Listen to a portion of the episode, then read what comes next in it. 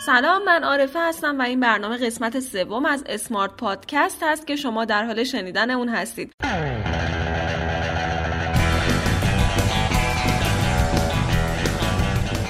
من در این پادکست سعی می کنم نظرات سرمایه گذاران و استارتاپ ها رو در کنار هم قرار بدم تا حفره های موجود در روابط این دو گروه کمتر و کمتر بشه. اما موضوع این قسمت بازار رقابتی.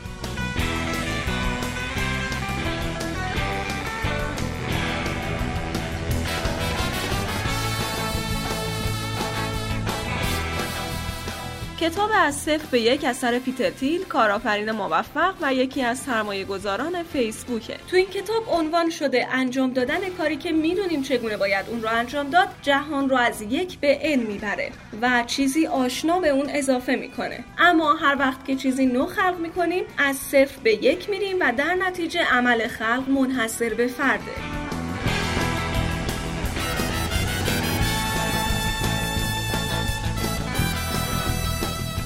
بخش دیگری از این کتاب عنوان شده. وقتی مردم کلمه انحصار رو میشنون به شرکت های بزرگ و شیطانی فکر می‌کنن که ناعادلانه رقابت رو در مشت خودشون له کردن. اما این فکر درست نیست. خرد متعارف بر این باوره که رقابت محرک اقتصادی ایدئاله که شرکت ها رو به بهبود محصولاتشون تشویق می‌کنه. حال اینکه در واقع انحصارها موتور محرک نوآوری هستند اما چطور؟ قبل از هر چیز اینکه یک انحصار داشته باشید لزوما به این معنی نیست که نسبت به رقابت رفتاری ناعادلانه دارید. برعکس به این معنیه که عمل کردتون اونقدر خوبه که رقبا رو پشت سر گذاشتید.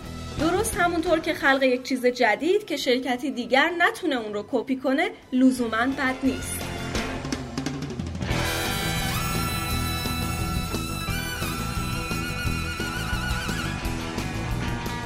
این در حالیه که اکوسیستم استارتاپی ایران در حال حاضر پر از حوزه هایی هست که استارتاپ های زیادی در اون فعالیت می‌کنن. حالا اینکه استارتاپ ها باید به دنبال چه مزیت رقابتی باشند تا در مقابل سرمایه گذارها از ایدهشون دفاع کنند یک دغدغه اساسی در جامعه استارتاپیه.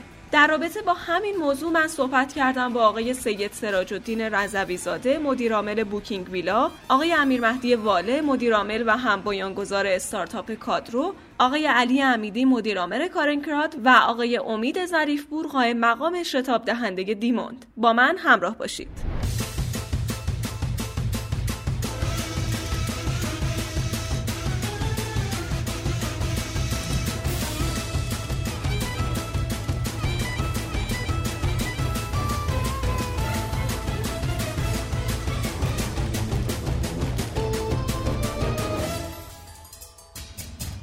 اوایل بعضی از استارتاپ ها ممکن بود فقط رقبای سنتی زیادی داشته باشند که همین مسئله اونها رو توی مسیر سختی قرار می‌داد و همینطور فکر سرمایه گذاران آینده اونها رو به خودش مشغول می‌کرد. درست مثل استارتاپ کادرو و دغدغه‌ای که آقای واله به عنوان فاندر این استارتاپ دارن. ما می‌دونستیم که یک اتحادیه عکاسان مجموعی از اتحادیه های عکاسی تو حوزه‌های مختلف وجود داره که احتمال خوششون نمیاد که یه استارتاپ جوانی بیاد تو این حوزه کار کنه. خب حالا ما هم خودمون هنری هستیم روحیه هنری داریم هم دوستامون کاملا درک می‌کنیم این روحیه رو که خب بالاخره یه کسی که 20 سال 30 سال تو حوزه عکاسی داره کار می‌کنه عضو اتحادیه شده برای عکاسا زحمت کشیده. حالا بالاخره رویکرد سنتی داشته نه با رویکرد نوین. شاید خیلی احساس خوبی نداشته باشه. یه مجموعه جوانی بخوان بیان و برندینگ بکنن. خب این طبیعیه. اتفاقی که برای اسنپ افتاد و تاکسیرانی رو چون ما دیده بودیم همه می‌گفتن که خب اتفاق برای کادرو و اتحادیه هم خواهد افتاد. که البته الان چالش هایی داشتن با ما. یعنی یه نشستی هم گذاشته بودن توی رویداد ده روز با عکاسان علیه کادرو. اونجا اسمی از کادرو نمیبردن اما وقتی صحبت می‌کردن که عکاسانی که تیشرت آبی تیشرت میپوشن و میرن اینجا سرویس میدن مثلا شأن عکاس رو دارن کم می‌کنن. و این ما این business ما فقط داره این کار انجام میده. اما حالا که اومدیم جلوتر می‌بینیم دغدغه های پیچیده تری در مورد رقبا می‌تونه برای یک استارتاپ ایجاد بشه. بوکینگ ویلا در حوزه فعالیت می‌کنه که در حال حاضر رقبای بسیار زیادی داره. اونم نه فقط رقبای سنتی بلکه استارتاپ هایی که تو حوزه نوین فعالیت می‌کنن. این موضوع می‌تونه برای آقای رضوی زاده و تیمش چالش های زیادی رو به همراه داشته باشه. ببینید اون ابتدایی که ما شروع کردیم حالا از ایده ای که مطرح شد و بعد تیم سازی و MVP ما بیاد حاضر شه ابتدا ما خیلی رقیب نداشتیم توی این بازار. یعنی بازار اجاره ویلا اون موقع تقریبا سه سال پیش بازار خیلی بکری بود. ولی تا اومدیم تیم تشکیل بدیم و MVP حاضر شه اینقدر طول کشید که کلی همین وسط تقریبا 5 6 تا رقیب اضافه شدن و اگه چقدر طول کشید؟ تقریبا حداقل نزدیک به 8 ماه طول کشید. تا ما تیم سازی کنیم و در حقیقت MVP مون آماده بشه و اون سرمایه شداب دنده رو جذب کنیم. حداقل 8 ماه طول کشید. توی همین مدت کلی رقیب اضافه شد و بعد از اون هم تا گذشته سه سال الان کلی رقیبای بزرگتر هم اومدن وارد بازار شدن. مثلا مثل جاباما از علی بابا یا خیلی شرکت های دیگه هم وارد شدن. ولی خب یکی از مشکلاتی هم که داشتیم همیشه پیش سرمایه گذار همین بوده که می‌گفتن شما این همه رقیب دارید مزایای رقابتیتون چیه؟ و این همیشه بوده این چالش. برای ما از روز اولم بوده هنوزم هست. که با وجود این همه رقیبی که توی بازارند ما باید چیکار کنیم؟ چه جور مزایایی داشته باشیم؟ چون رقبام که خیلی زیاد میشن اکثرا همه شکل هم میشن دیگه. مزیت رقابتی خاصی بینشون وجود نداره. و این اتفاق برای ما هم تقریبا افتاد. حالا شما که میگید تو اون هشت ماه براتون این تغییر ایجاد شده طبیعتا اصلا انتظارش هم شاید نداشتید. تو چند ماه دیدید که بازار متحول شده. بعد چالش هایی که برای ورود داشتید چی بود؟ ابتدا خب وقتی شما یه ایده ای دارید که فکر می‌کنید خیلی خوبه. بعد می‌بینید چقدر رقیب دارید. اول ناامید میشید. چقدر ایده ای من مثلا نفرات قبل از من اومدن و این ایده اجرا کردن. چالشی که این وسط به وجود میاد وقتی شما خیلی رقیب داشته باشید برای ما این بود که زنجیره تامینمون خب یه کمی مختل میشه. چون مثلا تعداد رقبا خیلی زیاد شدن اصولا راه های تامینمون هم بین ماها مشترکه. یا تامین حضوریه یا تامین تلفنی از طریق اینترنت و اینجور چیزا. شاید وقتی یه مثلا ویلاداری یه اقامتگاهی مثلا با 10 تا سایت کار می‌کنه سایت 11 هم میاد بهشون میگه آقا منم می‌خوام با شما کار کنم. دیگه تمایلی نداره مثلا با شما کار کنه. این باعث میشه یه ذره تامین بخش تأمینه در حقیقت محصول شما یه مقدار دچار چیز بشه ضعف بشه.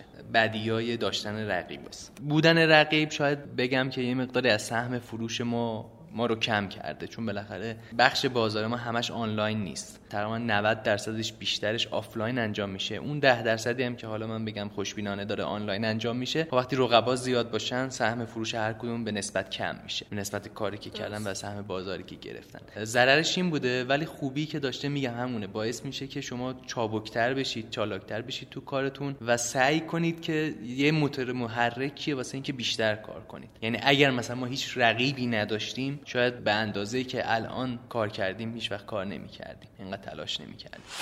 اما یه تیم استارتاپی چیکار می‌تونه بکنه تا پوانهای مثبت بیشتری رو برای استارتاپش به وجود بیاره و متمایز باشه؟ توی بحث حالا سرمایه گذار چیزایی که خیلی جذابن برای سرمایه گذار حالا ایده و نمی‌دونم اون طرح کسب و کار شما به کنار. یکیش کامل بودن تیمتونه که نشون بدید تیم شما چقدر کامله و متخصص این کاره. می‌تونه از عهده این کار بر بیاد چون مهمترین بخشش همینه که شما نشون بدید که تیم شما واقعا کننده اون کار بعد از اون همین بوده که بتونیم خودمون رو یه جوری بولد کنیم توی ذهن سرمایه گذار. حالا با اضافه کردن مزیت های رقابتیمون نسبت به بقیه مثل همون در حقیقت سئویی که گفتم این بوده و در حقیقت آها اون صادق بودن شما هم خیلی مهمه. خیلی ها پیچ می‌کنن مثلا میگم ما پرفکتیم همه چی فلانه ولی بعد که مثلا به همون راستی آزمایی می‌رسید می‌بینید نه خیلی جاها ضعف داره. اینکه شما واقعا بیاید ریسکاتون هم همون اول کار بگید ضعف هاتون هم به سرمایه گذار بگید تا سرمایه گذار بدونه شما باهاش صادقی.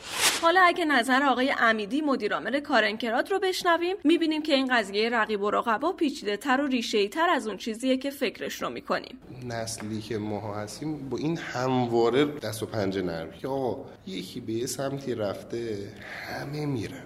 مهندسی ترنده همه میرن مهندسی. مهندسی برق تو اینا ترنده همه میرن برق. حالا مثلا انگار تو برق چه اتفاقی داره میفته؟ بعد مثلا همه یهو مثلا جو کارآفرین همه میشن کارآفرین. بعد حالا تو اون کارآفرینی می‌بینیم یه شرکت خوبه همه میشیم اسنپ این نمی‌دونم دیجیکالای این نمی‌دونم پلتفرم فلان این فلان این چیزیه که حالا بشینن فرهنگ بلدا و اون کسایی که کار فرهنگی بلدن بشینن صحبت ببینن چرا اینجوری میشه؟ مثلا سعی کنیم تو نسل های آتی و اینها این اتفاق نیفته. پس این همواره ما دیدیم اینو. ضرر رو ایناش هم می‌دونیم چیه. یعنی از اول شما مثلا وقتی که یه سهم میری رقابت عجیب غریب غیر واقعی به وجود میاد. یه سرمایه گذار با تعدد استارتاپ ها توی حوزه مواجه میشه و حس می‌کنه که سرمایه گذاری توی حوزه جذابیت لازم رو نداره. و هزاران حوزه خوب هستش که هیچ کس هم در مورد اونا حرف نمیزن رقیب داشتن خیلی خوبه. چون کمک می‌کنه تو بحث قانون گذاری تو این مملکت تنها نباشی. دو سه نفره برید بجنگ ما پلتفرم های crowdfunding فکر کنم یکی از متحدترین رقیب ها بودیم. به خاطر اینکه یک دستورالعمل بورسی برای این ماجرا تصویب کردیم و با کمک هایی که همه نهادها کردن بردیم جلو. این اتفاق اتفاق خوبیه. یعنی رقیب داشته باشیم بتونیم خودمون رو قیاس کنیم بتونیم توی رقابت سالم رشد بکنیم. ما با یه بزرگی صحبت می‌کردیم که مدیر ارزیابی در واقع مدیر سرمایه گذاری یکی از ویسی های بین المللی بود. این به ما میگفتش که ما یه کار جالبی که می‌کنیم به نظر من خیلی کار قشنگی. این بودش که هر استارتاپی که فکر می‌کنیم که خود ما نمی‌خوایم روش پول بذاریم یا حالا اگه خودمون بذاریم که دیگه هیچ دیگه پولا رو گذاشتیم. ولی اونایی که نمی‌تونیم بذاریم و به نظرمون حالا ممکنه جذاب باشه یعنی ایرادای بیسیک نداره. تیس سرمایه گذاری ما نیست. اونا رو میفرستیم به رقیبمون که مثلا خیلی هم رقیب جدی بود برام. و تفاهم کرده بودیم اونم برای ما میفرست این باعث میشدش که وقتی که من یه استارتاپ گفتم نه این کاست این موضوع رو بدونم که این ممکنه شرکت رقمم روش پول بذاره و موفق بشه من موفق نشم.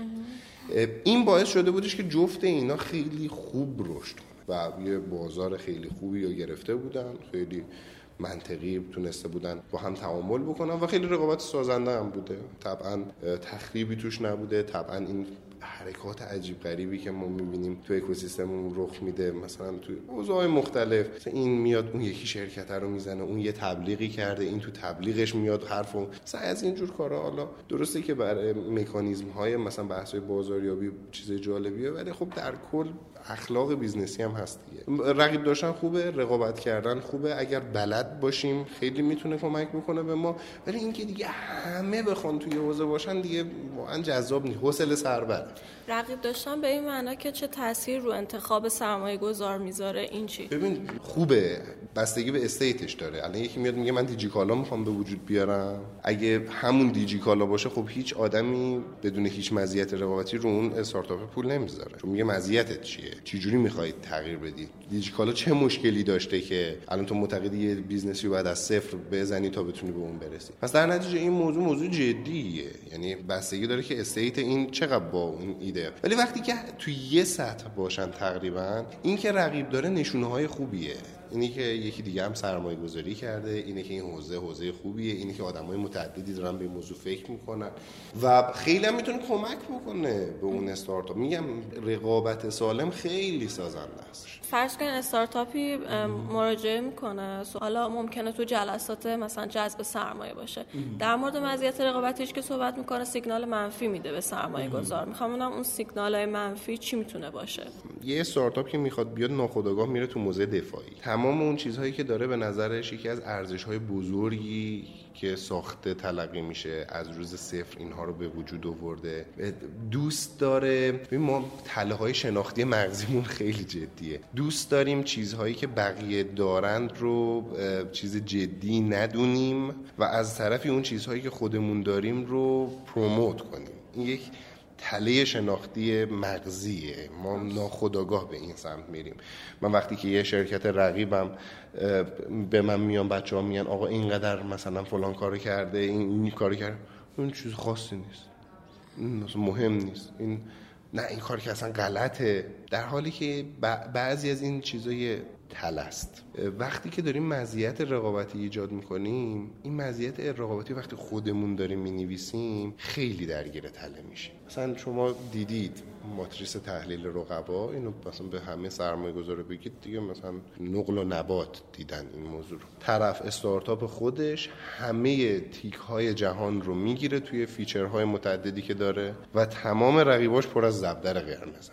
نخواهیم بگیم اگر کسی به دروغ یا از روی ندونستن داره اینو می‌نویسه یک تل است. چون اون پلتفرما قطعا اینقدر بیمغز نیستن وقتی که دارن مانیتور می‌کنن ماجرا پس یا اونها دارن به چیزهای دیگری فکر می‌کنن که اینها ندارن و اون نمی‌داند این چیز و یا اینکه این آدم یه اوور خاصی نسبت به خودش و تیمش داره. این ماجراها که سرمایه گذار به صورت کلی باز دارم جواب میدم. حس کنه. که این چیزی که این طرف مقابل داره به من میگه این یک اوور استیمیت عجیب غریبه. من میگم مثلا یه سیستم نرم افزاری به وجود آوردم. حالا چون سختی کشیدم خوندم رفتم کلی تکنولوژی های مختلف رو بررسی کردم فلان اینا. این یه مزیت رقابتی خاصه که هیچ کس نمی‌تونه یه ادعایی. چون خودم سختی کشیدم بهش در حالی که ممکنه مثلا این یه موضوعی باشه که با یک نیروی مثلا ده تومنی بتونه تو عرض دو ماه یه شرکتی اینو ببره حالا این آدم چون خودش تلاش کرده به این رسیده فکر مونه مثلا شاید خیلی سخت. اوور استیمیت حس بشه توی حرف های یه استارتاپ توی مزیت های رقابتیش این آدمو دل سرد که چرا به این مو... چون مهمترین چیز دیگه. آقا تو رقیب داری. تفاوتت با اون چیه؟ چرا مشتریت باید تو رو انتخاب بکنه. چرا من سرمایه گذار باید رو تو سرمایه گذاری کنم به جای این باید خیلی روش کار بشه. این رو وقتی یه کسی میاد همینجور مثلا یه چیز رو هوایی میگه خیلی حس منفی داره. حالا هنر سرمایه گذاری اینه که بفهمه که اون فرد با مطالعه دقیق درست مثلا با نظر مشورتی افراد مختلف به این رسیده و حالا داره در بیانش اقراق می‌کنه یا شاید یه سری موضوع رو نمی‌دونه که اینجوری داره یا اینکه نه واقعا مثلا چیزی در چنته نداره. این هم نظر آقای امیدی سریح و بدون حاشیه. اما آقای ظریفپور هم دقیقا توضیح دادن که داشتن رقبای زیاد یک استارتاپ چه دغدغه هایی رو می‌تونه برای سرمایه گذار ایجاد کنه. بعضی استارتاپ ها بعضی سرمایه گذارا تمایل دارن که unique باشن تو بازار. یعنی این بازار جدیدیه. ما می‌خوایم اولین به اصطلاح first mover باشیم. ولی بعضی وقتا وجود رقیب این کمک می‌کنه که بازار گسترده تر بشه و اون موانع شکسته بشه. یعنی این بازار مشکلات خودش داره. ولی چهار تا استارتاپ دیگه کار کردن. من دیگه خیالم راحت قوانین شکل گرفته مجوزایی که باید داده بشه داده شده. این کمک رو می‌کنه. به نظرم باید برگردیم به چه استارتاپی توی چه حوزه‌ای. اگر رقیب بزرگی مثل دیجیکالا مثل اسنپ مثل اینا باشه به نظرم استارتاپ جدیدی خیلی سخت می‌تونه وارد بشه. مگر اینکه یه گپی رو پر کنه. بگی من وارد این بازار میشم.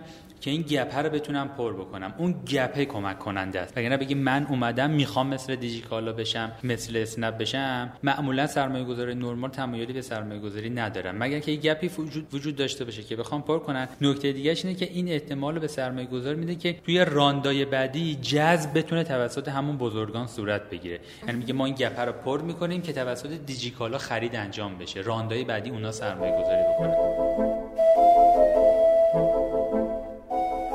نظر شما چیه؟ فکر می‌کنید تعداد رقبا چه تأثیری تو روند جذب سرمایه برای استارتاپ می‌تونه داشته باشه؟ بسیار خوشحال میشیم اگه نظراتتون رو از طریق آیدی ادمین کانال اسمارت ونچرز برای ما ارسال کنید. ممنون از همراهیتون.